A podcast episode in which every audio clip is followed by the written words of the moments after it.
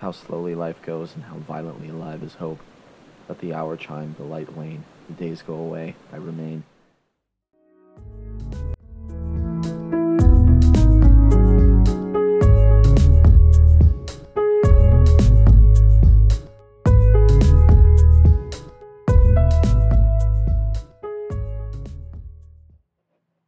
In days of yore, when I was an English teacher, it was required by the demands of the all powerful state and federal governments that we teach certain concepts. This probably isn't earth shattering information to anyone, but what is maybe unique or less well understood is the whiplash effect from teaching one set of standards, one prescribed way, to suddenly deviating in ways that make even less sense to the students. Like you'd be telling them, remember how last year we said the sky was blue? Well, now it's actually colorless, and you need to prove to me that squares are round also. Um, maybe not to that degree, but the point is, teachers don't always jibe what they're teaching. But one thing I always really loved um, while teaching was that in English curriculum, we got to talk a lot about simile and metaphor, which may sound painful to some of you, but I like to broaden the concept for my students as a way to harness the power of allegory and analogy in speech. And it's a way that expands or deepens the way we see the world and connect to it. Um, and it's essential in every form of communication, be that a courtroom case, sports commentator, a wedding vow, you name it. Um, so, with that preface out of the way, let's get to the poem, Le Pont Mirabeau, or The Mirabeau Bridge, which was written by Guillaume Apollinaire and published in 1912. Um, in its feel, its form, its subject matter, it almost feels like a bridge across eras of poetry. It speaks about love so directly that the topic feels almost archaic, almost quaint, um, and yet there is something about it where it leads the reader that makes the meaning inconclusive in a way that really feels thoroughly modern to me. So let's read Le Pont Mirabeau by Guillaume Apollinaire. This is the translation by Ron Padgett, which um, all the translations have kind of different feels, and I felt like this captured what we were going for the best. Beneath the Pont Mirabeau flows the Seine, and our loves. Must I remember them again? Joy always used to follow pain. Let the hour chime, the light wane, the days go away. I remain. Hand in hand, let's stay face to face, while under the bridge of our arms go past waves so weary of everlasting gazes. Let the hour chime, the light wane, the days go away. I remain. Love goes away, the way this water flows. Love goes away. How slowly life goes, and how violently alive is hope. Let the hour chime, the light wane, the days go away, I remain. Days and weeks drift past like rain, neither time passed nor our loves come back again.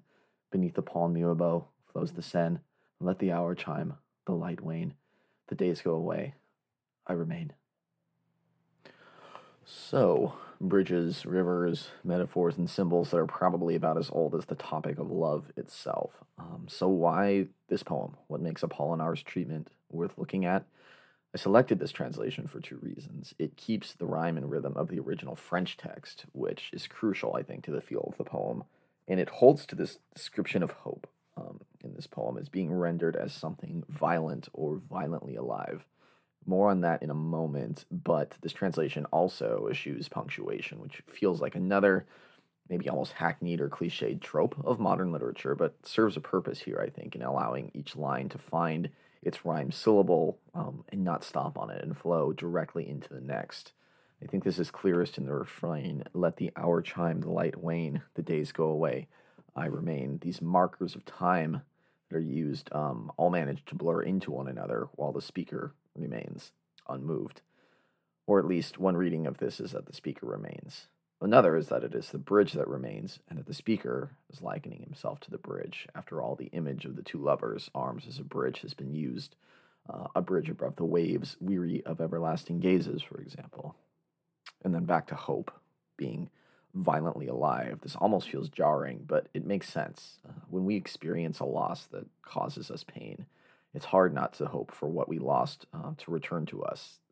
In that hope, though, which is nearly impossible to quell, as anybody who's experienced a, a breakup or a death or tragic loss can can attest to. We experience greater pain, um, as if our loss is recurring until we grow numb to it, and in fact, that numbness is what allows that hope to finally subside in in its violence um, that we feel emotionally in us. This again gives way to the refrain that blurring of elements against what remains. There's an insight here that the experience of hope's violence occurs from thinking that things return, when reason tells us that in the poem's words, neither time past nor our loves come back again. I've wondered about this. Um, what happens to love when the object of our love is gone, when something that held our devotion and affection, our heart and our mind is passed from us by death, by breakup, by you know these fleeting, fickle attachments that we have as human beings. To think of ourselves as the bridge above it all, or as an observer on the bridge, we see the impressions that are left by this river, which in this case is the Seine, and all its symbolic weight in French culture and history. The river could be the sole reason, in fact, for the bridge to exist in the first place, isn't it? So, is that the reading? That despite the wearying effort of reminding ourselves that joy follows pain, that hope is often forlorn, that life carries love away, um, that even as life goes slowly, it allows for things to be built atop it.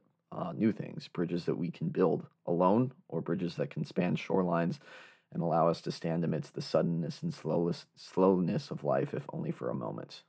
The bridge is always there as an artifact of love, of giving. As love passes with the waters of the river, as it washes to the sea, as rivers do, there may be a new pair of arms to help form a bridge to show that our capacity to love um, and for love to change is not limited to loss, but hopefully to the creation of something new. Thank you.